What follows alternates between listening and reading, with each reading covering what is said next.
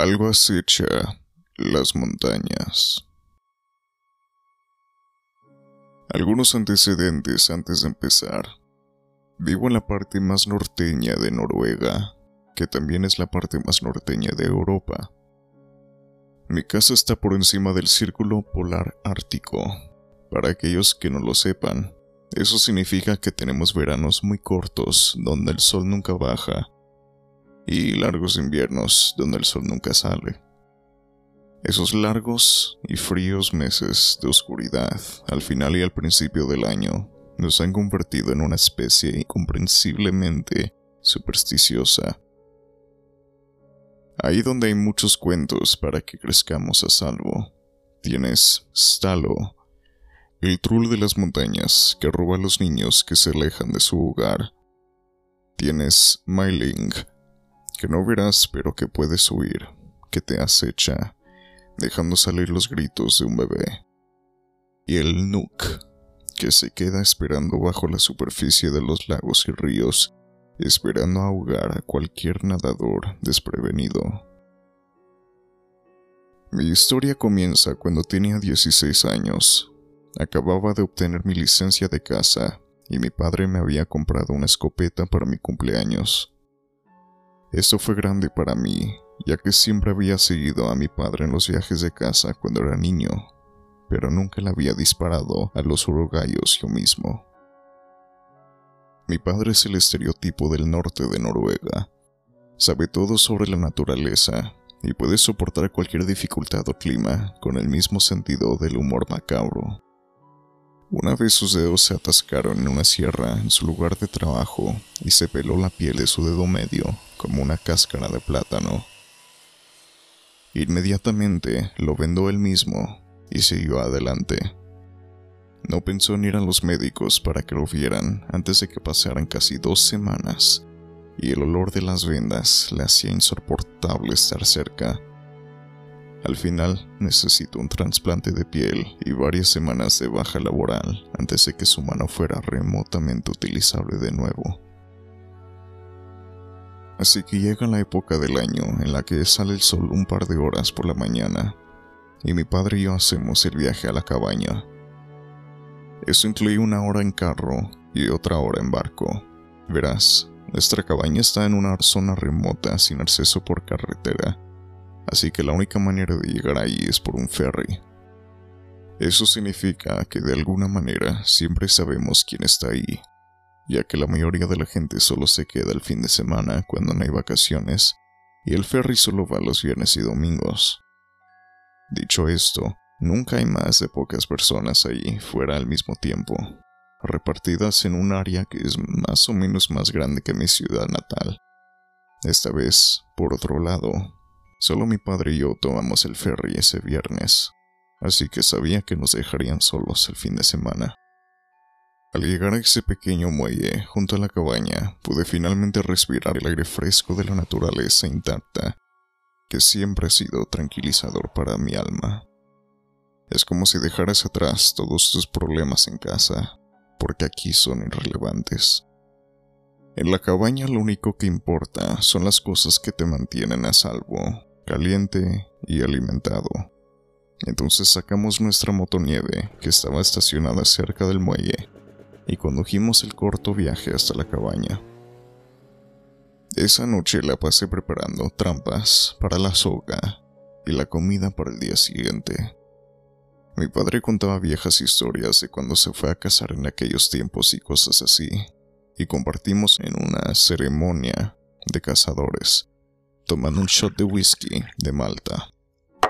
Dormí bien esa noche, como lo hago normalmente cuando la paz y la tranquilidad de la cabaña se apodera de mí. Salimos tarde de la cabaña la mañana siguiente, debido a que disfrutamos de la tranquilidad de una mañana sin obligaciones. Esto resultaría ser un error. Sin embargo, el punto clave es salir temprano para poder utilizar la luz del sol tanto como sea posible.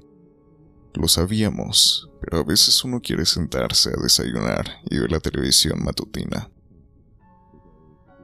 Cuando llegamos al Lavu, imagínense una versión de invierno de un tipi.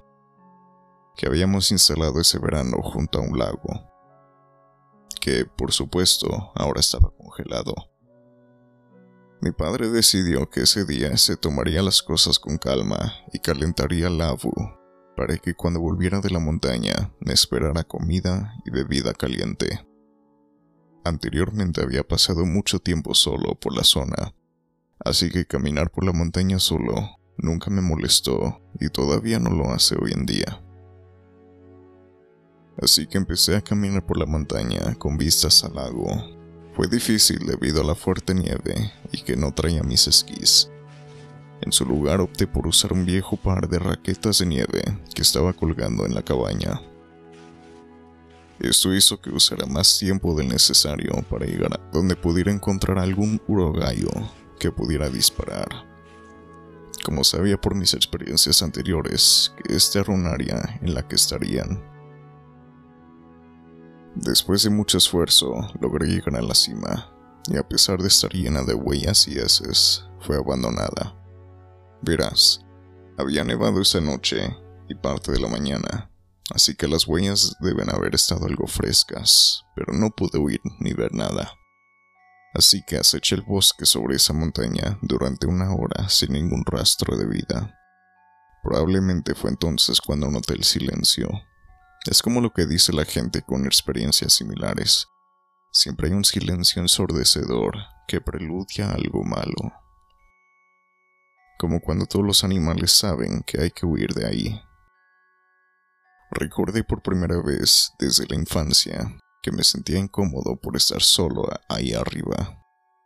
Pero, por supuesto, no quería volver con las manos vacías a mi padre, así que continué.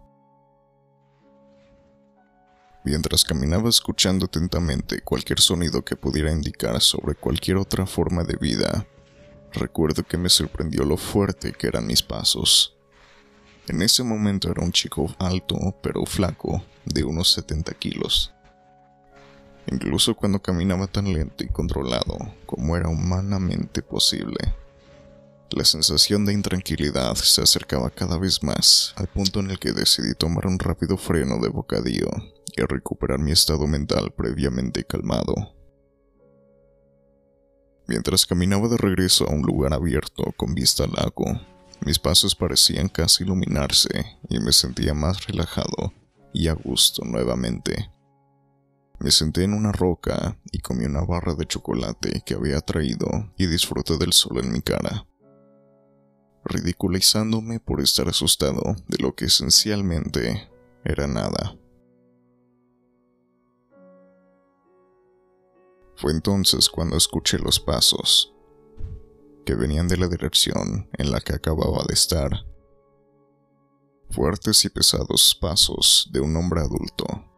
Lo sé porque, como cualquiera puede decir, el sonido de un bípedo caminando en dos pies es bastante distinto al de criaturas de cuatro patas, como los alces o los osos, especialmente en la nieve pesada. Intenté llamar porque inmediatamente pensé que era mi padre y que tuvo un cambio de corazón, pero no respondió. Me senté en la cama observando la dirección de los pasos a medida que se hacían más y más fuertes. Varias veces lo llamé y sin embargo no recibí respuesta.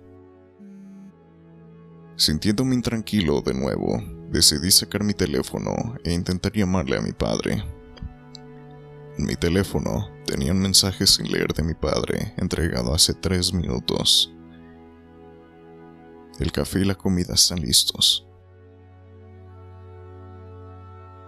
Simultáneamente, los pasos hacían cada vez más fuertes y sabía que lo que estaba al otro lado no era mi padre. Esto y saber que se suponía que éramos las únicas dos personas en un radio de muchos kilómetros me hizo saltar al instante. Agarré mi escopeta y salí de ahí tan pronto como me ajusté las raquetas de nieve.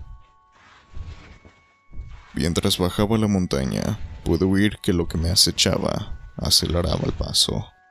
Y me di cuenta de que el sonido de mis propios pasos y de lo que me perseguía estaban casi sincronizados hasta el punto de que solo había una ligera diferencia en el momento en que nuestros pies tocaban el suelo.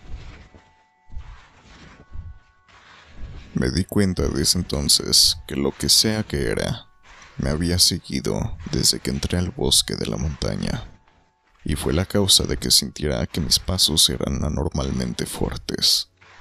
Recuerdo que hice todo lo posible por correr en la nieve que alcanzaba hasta mi cadera, sin importarme que la gruesa capa de ramas golpeara mi cara helada, dejando marcas rojas por todas partes.